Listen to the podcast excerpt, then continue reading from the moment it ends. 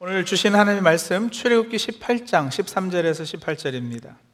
출애굽기 18장 13절에서 18절 한 절씩 교독하고 18절은 다 함께 읽겠습니다. 이튿날 모세가 백성을 재판하느라고 앉아 있고 백성은 아침부터 저녁까지 모세 곁에 서 있는지라 모세의 장인이 모세가 백성에게 행하는 모든 일을 보고 이르되 네가 이 백성에게 행하는 이 일이 어찌 됨이냐 어찌하여 네가 홀로 앉아 있고 백성은 아침부터 저녁까지 내 곁에 서 있느냐? 모세가 그의 장인에게 대답하되 백성이 하나님께 물으려고 내게로 오미라. 그들이 일이 있으면 내게로 오나니 내가 그 양쪽을 재판하여 하나님의 율례와 법도를 알게 하나이다. 모세의 장인이 그에게 이르되 내가 하는 것이 옳지 못하도다.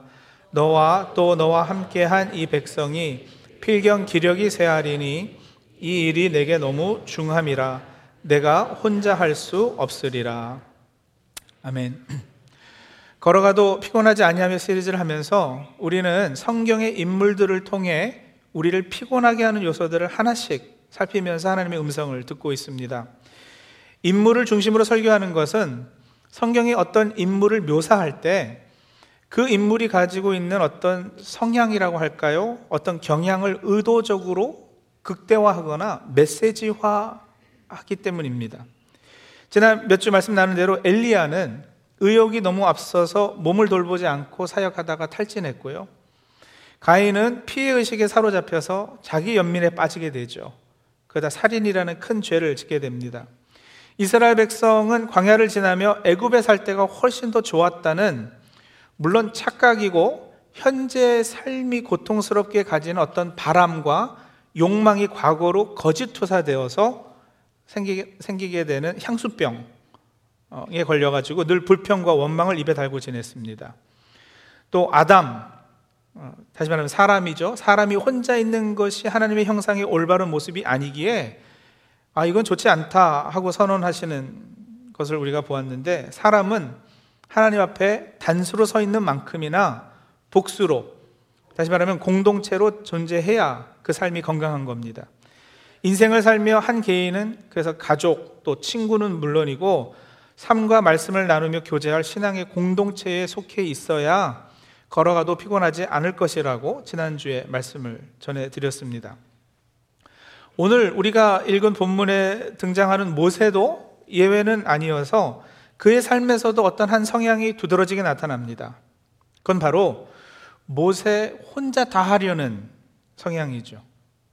모세는 바로의 궁정에서 어려서부터 자라면서 자신이 히브리인이었다는 사실을 알고 있었음을 짐작해 볼 수 있습니다. 모세의 어머니가 유모로 궁에서 모세를 양육했기 때문에 히브리 교육 받은 건 우리가 잘 알고 있잖아요. 애굽의 왕자로 자라면서 히브리인이었기 때문에 그는 자신이 다른 왕자들과는 약간 다른 존재 임을 의식하지 않았을까 싶어요. 그래서 궁극적으로 아 나는 혼자다 라는 생각이 강했을 것으로 추측해 보는 겁니다. 그런 성장 배경 때문에 모세가 원천적으로 나는 혼자다, 나를 도와줄 사람은 없다, 내가 내 문제는 스스로 다 해결해야지 된다 이런 생각을 강하게 가지지 않았나 생각됩니다. 주로 자수성가한 사람들이 이런 독불 장군의 경향에 강한 것을 보는데 특히 자기 능력이 뛰어난 분들은 다른 사람에게 일을 맡기는 것이 성에 차지 않습니다. 그래서 혼자 다 하려는 경향이 있다는 거죠. 개척교회 하신 목사님들이 교회가 부흥해서 어느 정도 크기가 되는 중형 교회나 대형 교회가 되어도 다른 사람에게 일을 위임하지 못하고 소위 마이크로 매니지 하는 것을 간혹 보는데 같은 맥락입니다.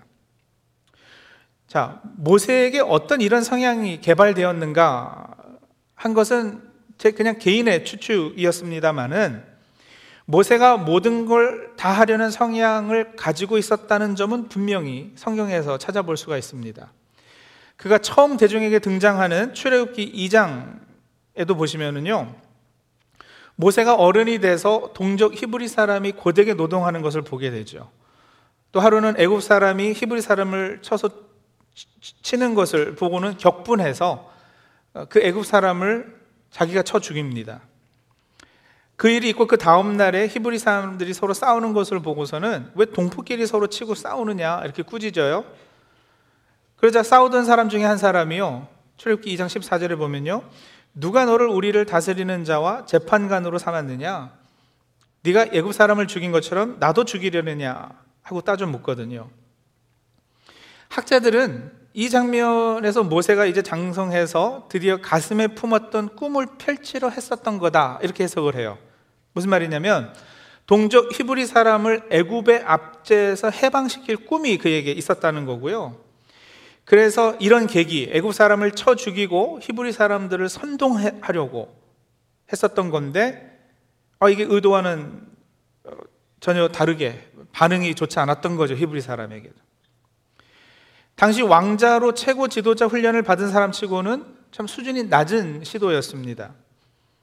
히브리 사람들과 같이 더불어 살고 밑바닥에서부터 관계 맺고 그러면서 그 사람들을 교육해서 노예 해방 운동을 시작했어야 됐는데 자기 자신에 대한 프라이드가 너무 컸던 것일까요?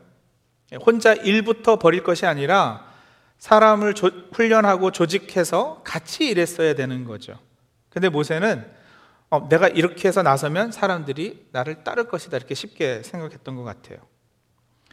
조금 더그 어, 성향이 두드러지게 나타나는 것은 출애굽기 18장, 아, 17장의 사건인데 이건 여러분 잘 아시는 어, 내용이에요. 아멜렉하고 이스라엘이 전쟁할 때 모세가 산에 올라가서 손을 들고 있잖아요. 그 손을 들면 어떻게 되죠? 이스라엘이 전쟁에서 이기고 지쳐서 손이 내려가면 아말렉이 이기는 거예요. 근데 여러분 모세가 이걸 무식하게 혼자 하고 있는 거예요. 그래서 옆에 있었던 아론과 홀이 보다 못해서 돌을 가져다가 앉게 하고 아론 홀이 양쪽에서 손을 받쳐줘서 들어 올리는 거예요. 같이 하면 될 것을 혼자 하려는 어, 경향이 뚜렷하게 나타나는 장면이죠. 오늘 우리가 읽은 출애굽기 18장에서도 어, 모세 이런 성향이 계속 이어지는데요. 백성들은 모세가 재판해 주기를 바래서 아침부터 저녁까지 모세, 모세 곁에 서 있고 모세는 한 사람씩 그 백성이 가져오는 문제를 아침부터 저녁까지 듣고 있는 거예요. 모세 장인이 옆에서 그걸 이렇게 지켜보다가 한마디 합니다. 18장 14절이요. 네가 이 백성에게 행하는 일이 어찌 됨이냐? 어째 네가 홀로 앉아 있고 이 백성은 아침부터 저녁까지 내 곁에 서 있느냐? 그러니까 아 사위 자네 참 미련하네 그랬다라는 거죠. 아니 이걸 어떻게 다 혼자 하려고 그러느냐? 이렇게 따져 물었다는 거예요. 18장 17절 18절 제가 이어서 읽습니다. 모세의 장인이 그에게 이르되 내가 하는 것이 옳지 못하도다. 너와 또 너와 함께한 이 백성이 필경 기력이 세하리니 이 일이 내게 너무 중함이라 내가 혼자 할 수 없으리라. 네. 감당할 수 없을 정도 이상의 일을 책임 맡아가지고 그걸 다 혼자 하려 하니까 그러면 기력이 세하고 피곤하고 불평하고 그리고 결국 번아웃 되지 않겠어요? 모세 장인이 아주 지혜로운 해결책을 마련해 줍니다. 천부장, 백부장, 오십부장, 십부장을 세워라. 그래서 그 사람들하고 일을 나눠라. 그렇게 일을 나눠서 하니까 여러분, 모세가 본래 하려던 그 일, 어떤 일이죠? 뭘 하려고 아침부터 저녁까지 백성들을 세운 거죠? 18장 20절에 보면 나와요.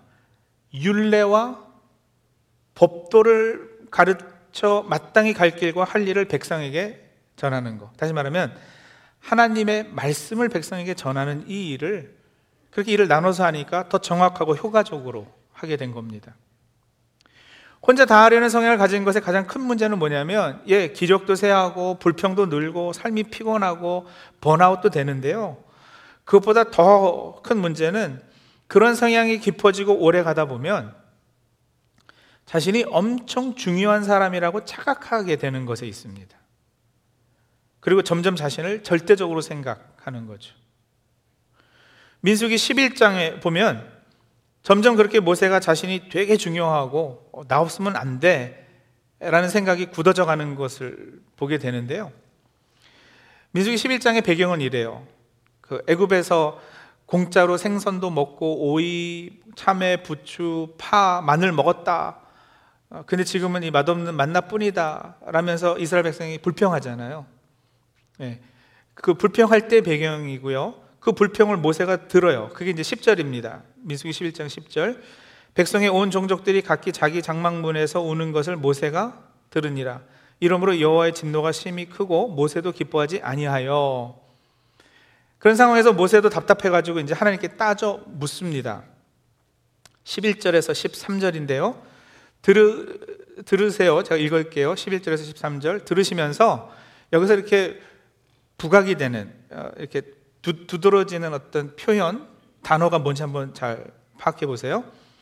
모세가 여호와께 여짜오되 어찌하여 주께서 종을 괴롭게 하시나이까? 어찌하여 내게 주의 목전에서 은혜를 입게 하시고 이 모든 백성을 내게 맡기사 내가 그 짐을 지게 하시나이까? 이 모든 백성을 내가 배웠나이까? 내가 그들을 낳았나이까? 어찌 주께서 내게 양육하는 아버지가 젖먹는 아이를 품듯 그들을 품에 품고 주께서 그들의 열조에게 맹세하신 땅으로 가라 하시나이까 이 모든 백성에게 줄 고기를 내가 어디서 얻으리이까 그들이 나를 향하여 울며 이르되 우리에게 고기를 주어 먹게 하라 하온즉 뭐, 뭐죠? 예.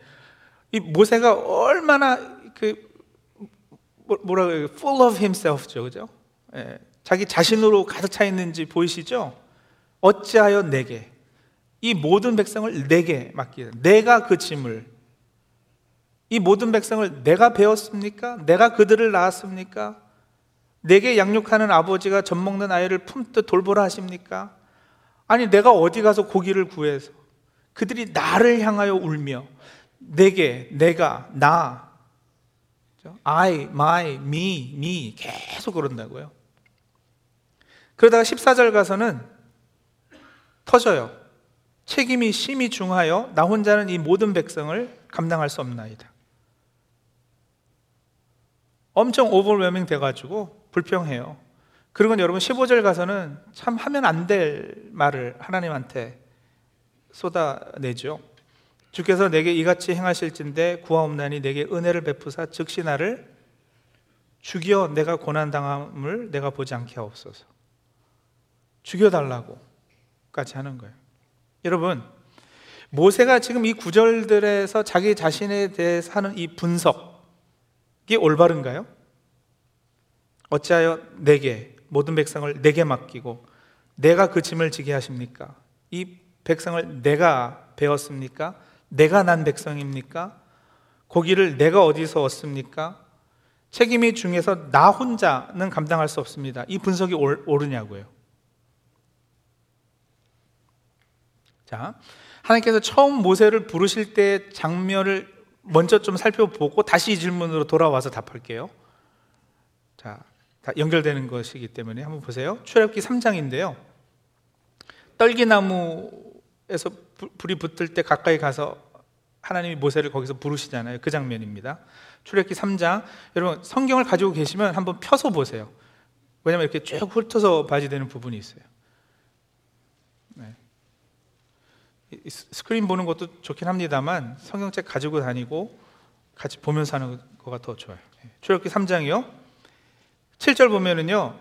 여호와께서 이르시되 내가 자 여기 는 내가 누구라고요? 여 기서 내가는 누구예요? 여호와 하나님 하나님이시죠. 여호와께서 이르시되 내가 애굽에 있는 누구의 백성이요? 내 백성 하나님 하나님 내 백성의 고통을 분명히 보고 그들이 그들의 감독자로 말미암아 부르짖음을 듣고 그 근심을 알고 8절 누가요? 내가 내려가서 그들을 애굽인의 손에서 건져내고 그들을 그 땅에서 인도하여 아름답고 광대한 땅 쭉 가셔서 건너뛰어 가지고 구절 보세요. 이제 가라 이스라엘 자손의 부르짖음이 누구한테요? 내게 달하고 애굽 사람이 그들을 괴롭히는 학대도 내가 보았나니 10절 이제 내가 너를 바로에게 보내요 너에게 누구 백성이요? 내 백성 이스라엘 자손을 애굽에서 인도하여 내게 하리라. 자, 여기서는 지금 계속 내가 내 백성에 내가 내려가서 내가 들었고 내가 보았고 그래서 내가 너를 내 백성 이스라엘을 거기서 끄집어내게 하겠다. 이거 누가 하시는 말씀이에요? 하나님이 하신다고요. 하나님이 친히 계속 내가 하겠다 그러시거든요. 그렇게 한참 하나님이 내가, 내가, 내가, 내가, 내가 한다고 그랬는데 여러분, 11절 딱 돼서는 모, 모세가 한참 그걸 듣고서는 추임새 같이 한마디 하는데 뭐라 그러는지 아세요? 모세가 하나님께 아뢰되 뭐요? 내가 누구이게? 한참 하나님이 내가 한다고 내가 하는 거야. 내가 너를 보내. 내가 내가 다 할 거야. 내가 책임질게 했는데 모세가요. 내가 누구이기에 이러는 거예요. 모세 어, 바로에게 가며 이스라엘 자손을 애굽에서 인도하여 내리니까. 그러니까 역시 모세가 자기 자신으로 충만해 있는 거죠. 그죠? full of himself 한 거예요. 내가 누구이기에. 그래서 12절에 하나님께서요. 다시 확인해 주세요. 내가 반드시 너와 함께 있으리라. 네가 백성을 인도해 낸 후에 이 산에서 나를 섬길 것인데 그것이 내가 너를 보낸 증거가 될 것이다. 그죠? 내가 반드시 너와 함께 내가 너를 보낸 증거. 여러분 이 정도면 예 알겠습니다. 그럼 하나님 한번 믿고 가보겠습니다. 그럴만 하잖아요, 그죠? 근데 모세가 그걸로 안심이 안 돼요. 13절이요. 모세가 하는 말입니다. 내가 이스라엘 자손에게 가서 이르기를 하나님이 나를 너에게 보내셨다면 내게 그의 이름이 무엇이냐 물을 것입니다. 내가 무엇이라고 말하리까? 나는 스스로 있는 자다. 스스로 있는 자가 나를 너에게 보내셨다 하라. 일러주세요. 그러면서 하나님께서 다시 15절서부터요. 보세요. 보시면서 보세요. 15절서부터 또 계속 뭐라 그러세요? 내가 내가 19절 내가 안 오니 20절 내가 내 손을 들어 21절 내가 애굽 사람으로 하면서 하나님께서 또 한 번 이 이 내가의 이 내러티브를 반복하시는 거예요. 내가 책임지겠다고. 자, 이 정도면 이제야말로 모세가 샤럽하고 알겠습니다. 갈게요. 그럴만 하지 않겠어요? 근데 그 말씀을 다 듣고도 사장 1절입니다. 4장 1절 모세가 대답하여 이르되 뭐요? 그들이 나를 믿지 않고 내 말을 듣지 아니하고. 그래서 하나님께서 뭐 하셔요? 네 손에 있는 지팡이 던져봐라. 던지니까 뱀이 돼요. 네 손을 품에 넣어봐라. 넣으니까는 나병이 생겨요. 그랬다 그것도 치유해 주세요. 이 두 이적을 행하면 믿을 거다. 그것도 안 믿으면 나의 강물을 퍼서 땅에 부으면 피가 될 것인데 그건 진짜 믿을 거다. 그럼 이제 충분하겠죠? 아니요. 10절입니다. 모세가 여호와께 아뢰되 오 주여 나는 본래 말을 잘하지 못하는 자니이다. 주께서 주의 종에게 명령하신 후에도 역시 그러하니 나는 입이 뻣뻣하고 혀가 둔한 자니이다. 아이고 답답해라. 코미디도 이런 코미디가 없다니까요. 그리고 여러분 성경은 이거 다분히 의도적이에요. 하나님이 계속 내가 내가 하는데 모세는 그거 안 들리는 거예요. 아니 이걸 어떻게 하라고 내, 가 아니, 나는 능력도 안 되고 실력도 안 되고 방지기 좀 하시. 아유 나는 성경도 잘 모르고요. 여유도 없고 시간도 안 되고요. 내가 어떻게 합니까? 아니 하나님이 다 해줘. 아니 내가 어떻게 합니까? 근데 하나님의 인내심이 정말 대단해요. 11절 하나님이 대답하십니다. 사람의 입은 누가 졌는데 누가 말 못하는 자나 못 듣는 자나 눈 밝은 자나 맹인이 되게 했는데 나 아니냐? 이제 가라. 내가 네 입과 함께 있어서 할 말을 가르치리라. 아, 이제는 좀 가겠지. 13절입니다. 모세가 이르되 오 주여 보낼 만한 자를 보내소서. 여러분 이게 겸손이에요? 아니에요. 이건 불신앙이에요.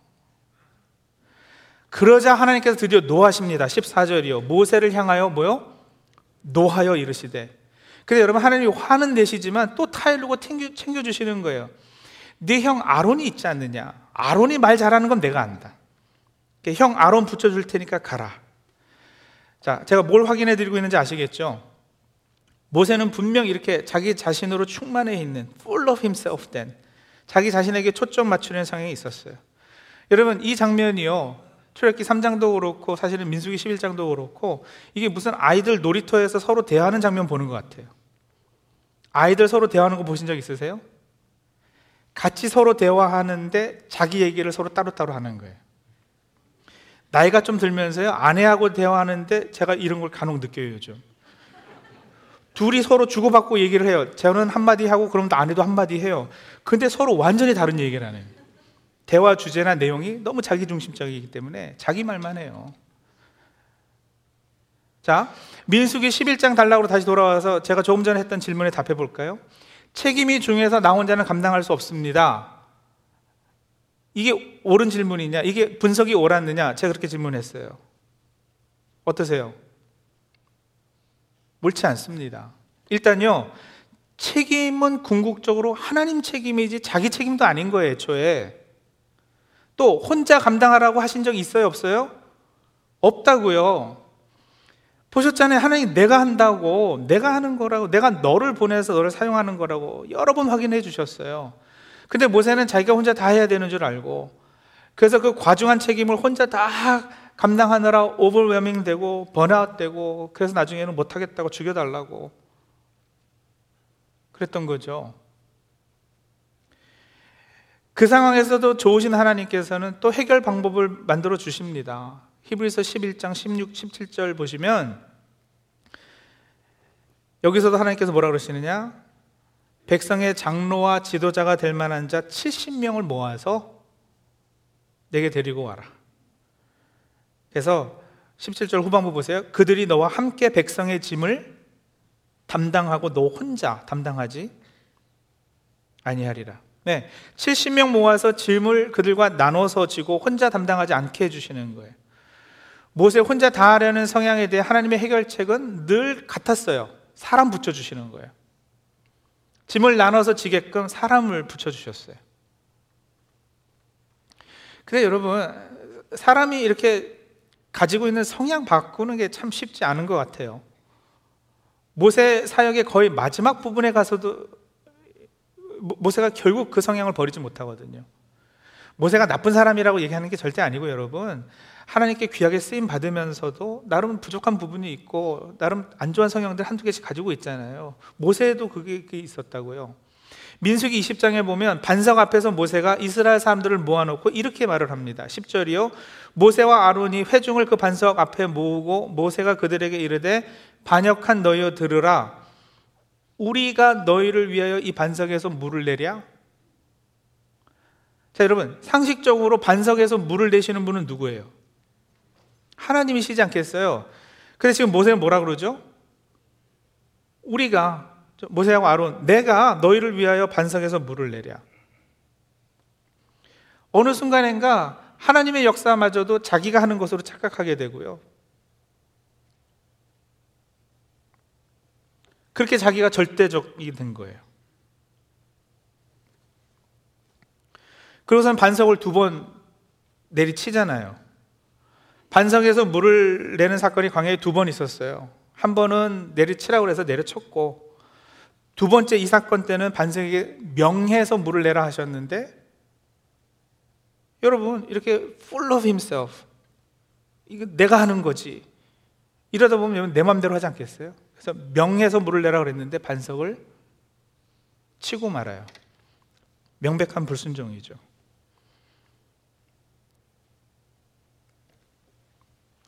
떨기나무 앞에서 부름 밟는 장면부터 사실은 모세는 겸손한 게 아니고요. 적어도 그 장면에서 겸손한 게 아니라 모세의 강한 자아, 꺾이지 않는 자기 중심성, 그리고요, 그럼에도 끝까지 설득하시고 내가 하는 것이라는 것을 확인해 주시고 모세를 세워서 약속해 주시는 하나님. 이, 이거의 대조이거든요.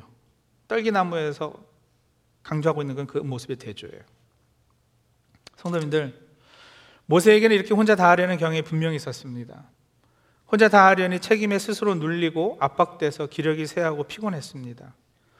혼자 다 하려는 성향은 자아가 강해서 그런 거예요. 그게 타고난 것인지 어려서부터 어떤 환경에 의해서 그렇게 자라서인지 아니면 누구에게 일을 맡겼다 손해본 어떤 경험이나 상처 때문인지 원인이 어떻게 되었던 그런 경향이 모세에게 있었고 또 우리 삶에도 그런 모습이 있으면 여러분 삶은 피곤할 수밖에 없죠. 그래서 모세의 경우에서 우리가 교훈을 배우고 지혜를 얻기 원합니다. 성도님들, 모세에게도 반복해서 하나님께서 하셨던 말씀을 오늘 우리에게도 주고 계시는 거예요. 어떤 말씀이요? 내가 한다. 내가 책임질게. 내가 너와 함께 가고 내가 너를 보내는 거다. 이 말씀이요.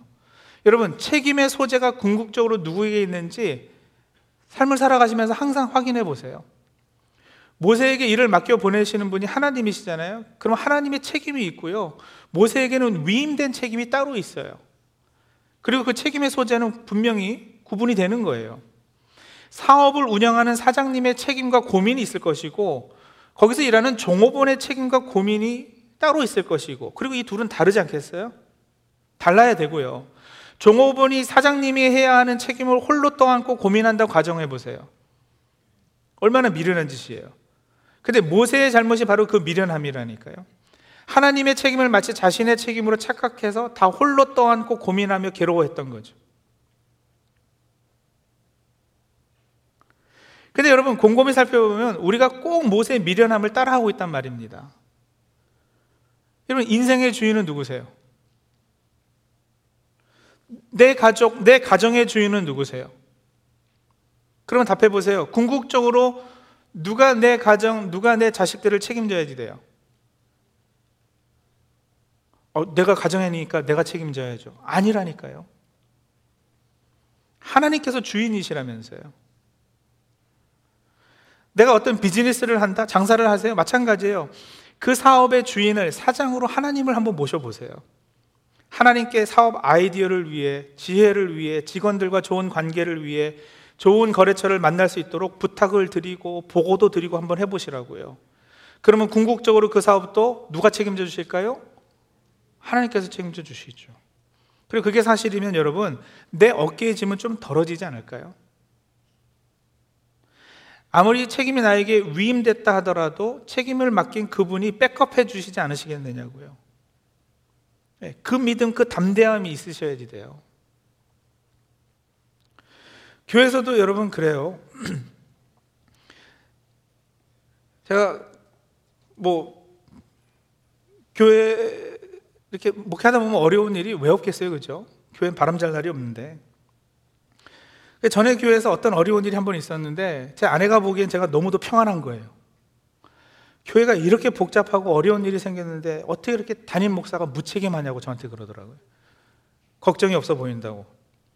다른 어, 성도들은 어, 목사님 참 멘탈이 강하시다고 이런 상황에서 참 그래도 평안해 보이신다고 그때 제가 아내한테 답한 것이 지금 제가 생각해도 명언이었어요 뭐라 그랬느냐면 아니 교회 주인이 내가 아닌데 뭐 주인이 알아서 해야지 뭐 나보고 어떡하라고 맞는 말 아니에요 여러분 종업원이 주인의 고민을 할 필요 없어요. 특히 그 주인이 전능자 하나님이시란 말입니다. 맡겨진 내 일을 회피하고 나에게 주어진 책임까지 벗어버리겠다는 말이 아니고요. 어떤 선이 분명히 있다는 거예요. 그 선을 넘어서면 여러분 내가 주인 행사하는 거고 내가 하나님의 역할까지 대신하겠다고 나서는 것밖에 안 돼요.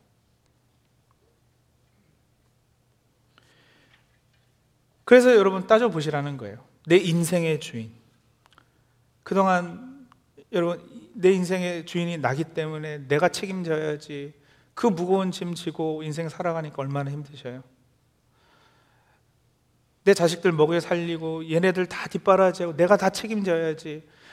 아, 버지로서 엄마로서 책임이 분명 있지요. 없다는 얘기가 아니라니까요. 그러나 궁극적으로 이 자녀들 하나님께 올려놔 보세요. 하나님께서 어떻게 역사하시는지. 비즈니스 운영하시고 장사하시는 분들도요, 예, 하나님 손에 이게 붙잡혀 있으면 모든 것이 다 합력해서 선을 이루지 않겠어요. 그 믿음으로 나가야죠, 우리가. 교회에서 우리가 봉사하는 것도 마찬가지예요, 여러분. 정말 뛰어난 일꾼은요, 혼자 힘으로 모든 걸 다 하려고 그러지 않아요. 다른 지체들의 능력을 개발시키고 사역을 서로 분담해서 일을 효과적으로 하는 사람이 정말 뛰어난 지도자죠. 교회 사역을 자기 혼자 모두 하려는 사람은요, 안 되면 실망하고 좌절하고 힘들어하고 나는 열심히 하는데 쟤는 왜 안 해? 불평하고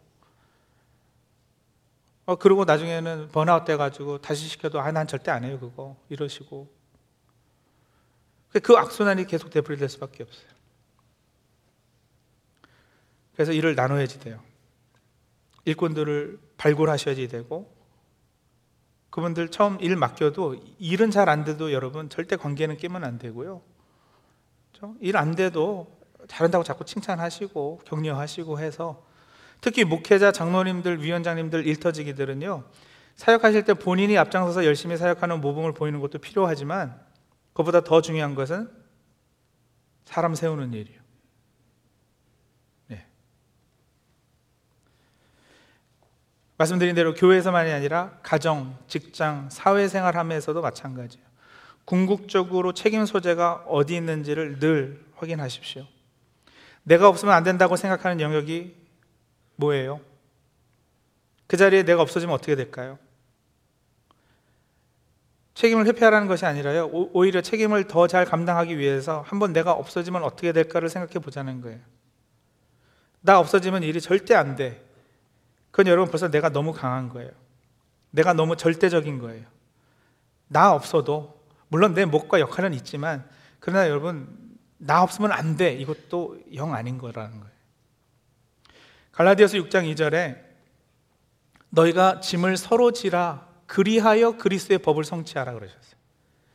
그리스의 법은 그러면 혼자 성취할 수 있다는 거예요, 없다는 거예요? 못 한다는 거예요. 너희가 짐을 서로 지라 그리하여 그리스의 법을 성취하라. 어떤 막중한 책임, 짐을 짊어지고 우리 성도님들 힘들어 하십니까? 죄책감의 짐. 그 우리 주님께서 십자가에서 나 대신 짊어지셨어요. 집안 가장으로서의 어떤 책임, 그 자리에 세워주신 주님이 백업해 주시겠죠. 직장에서 맡은 직책과 일의 무게, 네?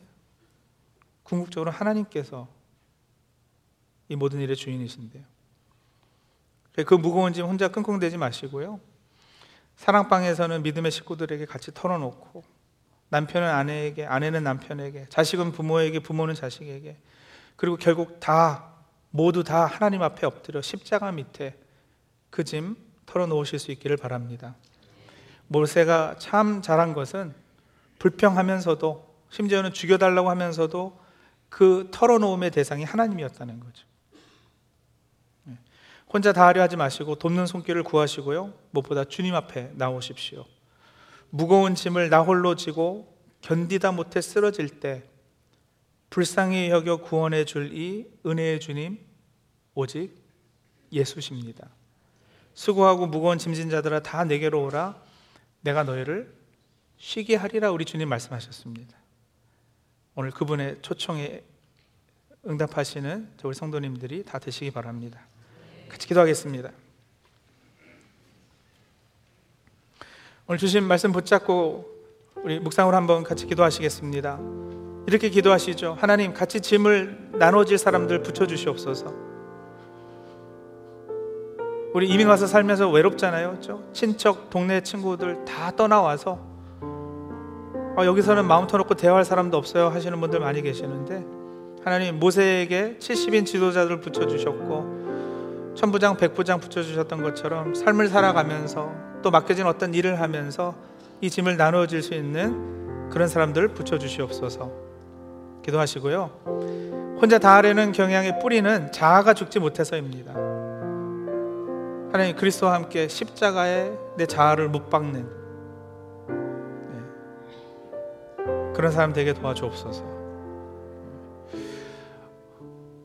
혹시 가정이나 직장 또 교회에서 나름의 어떤 직분을 맡고 또 책임을 맡으신 부분들이 있으시다면 이제는 하나님께 지혜를 구하셔서요 어떻게 일들을 나누고 어떻게 내 주위에 다른 일꾼들을 더 세울까 어떻게 이 짐을 서로 나눠줄 수 있을까 예, 하나님 지혜 주시고 실천력 주셔서 그렇게 서로를 세워가는 어, 그런 사람 되게 해주옵소서. 그렇게 우리 한번 기도하며 하나님 앞에 나가도록 하죠. 기도하겠습니다.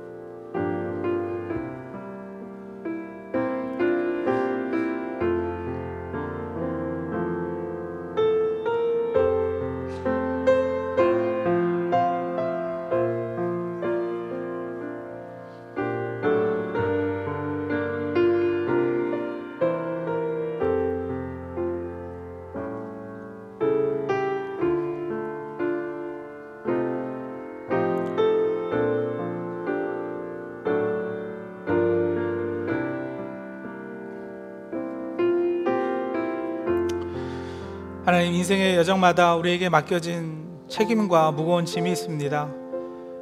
학생으로서는 학업에 막중한 책임과 짐이 있고 또 직장 다니면서는 직장에서 맡겨지는 직책과 일의 무게들이 있습니다. 가정을 이루면서 어, 그 가정을 책임져야지 될 아이들을 낳고는 자녀들을 책임져야지 될또 때로는 하나님 앞에 죄 짓고 그 죄책감의 무게에 눌려 살기도 합니다. 하지만 하나님 이 모든 책임과 무거운 짐 어, 나 홀로 지지 아- 않도록 하나님께서 우리와 동행해 주신다고 약속하셨습니다. 네 인생 내가 책임지겠다고 하나님 말씀해 주셨습니다. 그 음성에 귀 기울이고 그 말씀에 우리의 의지를 둘 수 있도록 도와주셔서 하나님 어, 수고하고 무거운 짐 지고 가느라 견디다 못해 쓰러지는 삶을 되지 않도록 도와주시고 다 내게로 오라 하신 주님 말씀 따라 그 앞에 그 짐을 다 내려놓음으로써 참 평안과 안식과 쉼을 누릴 수 있는 저들 다 되게 도와주시옵소서 그렇게 걸어가면서도 피곤하지 않은 우리 찬양교 성도들 다 될 수 있도록 주님 함께하여 주시옵소서. 예수님의 이름으로 기도합니다. 아멘